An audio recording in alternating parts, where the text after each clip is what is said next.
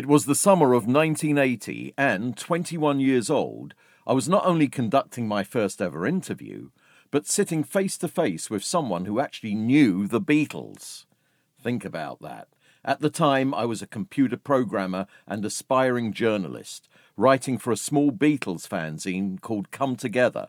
So when Victor Spinetti appeared at a Beatles convention, I plucked up the courage to ask him if he'd do an interview.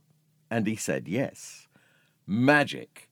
This guy had appeared in A Hard Day's Night, Help, and Magical Mystery Tour, and he'd co authored a stage version of In His Own Write with John that he directed at the National Theatre. For me, it was quite an initiation into the world of celebrity journalism. Sitting in a place that, Vic remarked, Paul and Linda regularly visited. I was treading where a Beatle had trod. Listening to the interview now, more than four decades later, I can hear my voice was a bit higher and my North London accent was a bit stronger. And I also hear Victor Spinetti going out of his way to be amenable to a young guy who'd never previously interviewed anyone in his entire life. No one's ever heard this interview before. A few months earlier, Paul had been jailed and then released in Japan on a pot bust.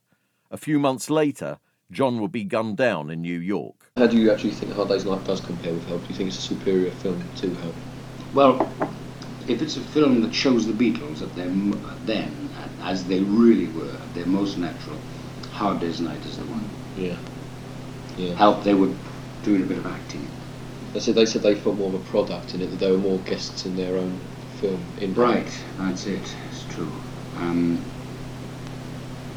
yes, they did feel that. Um, You said the best parts were cut out, where they were falling all over the place. well, um, there's a scene still in it uh, where they didn't cut out.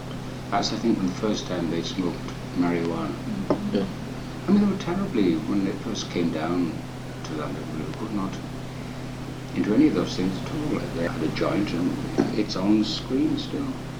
Is They were it? falling about so much that they couldn't. Um, Well, where is that then? What part of the film is it's it? in, uh, in the laboratory sequence Oh, with the laser. Yeah. Just standing laughing and falling about.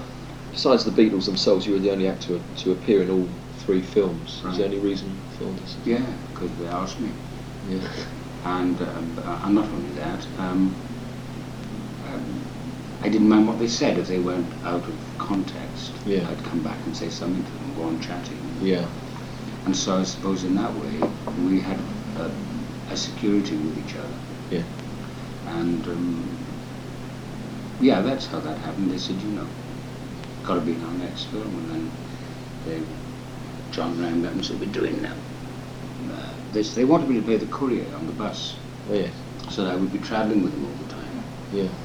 Um, but I couldn't because I was doing a show in London, so I could only join them from London Mm. and then go back to London and do the show. Otherwise, I'd have been, and I'd love to have gone on that whole trip. It would have been marvellous. Yeah. But I couldn't do it. To hear more of this interview, go to Buskin with the Beatles on Patreon. That's www.patreon.com forward slash BWTB.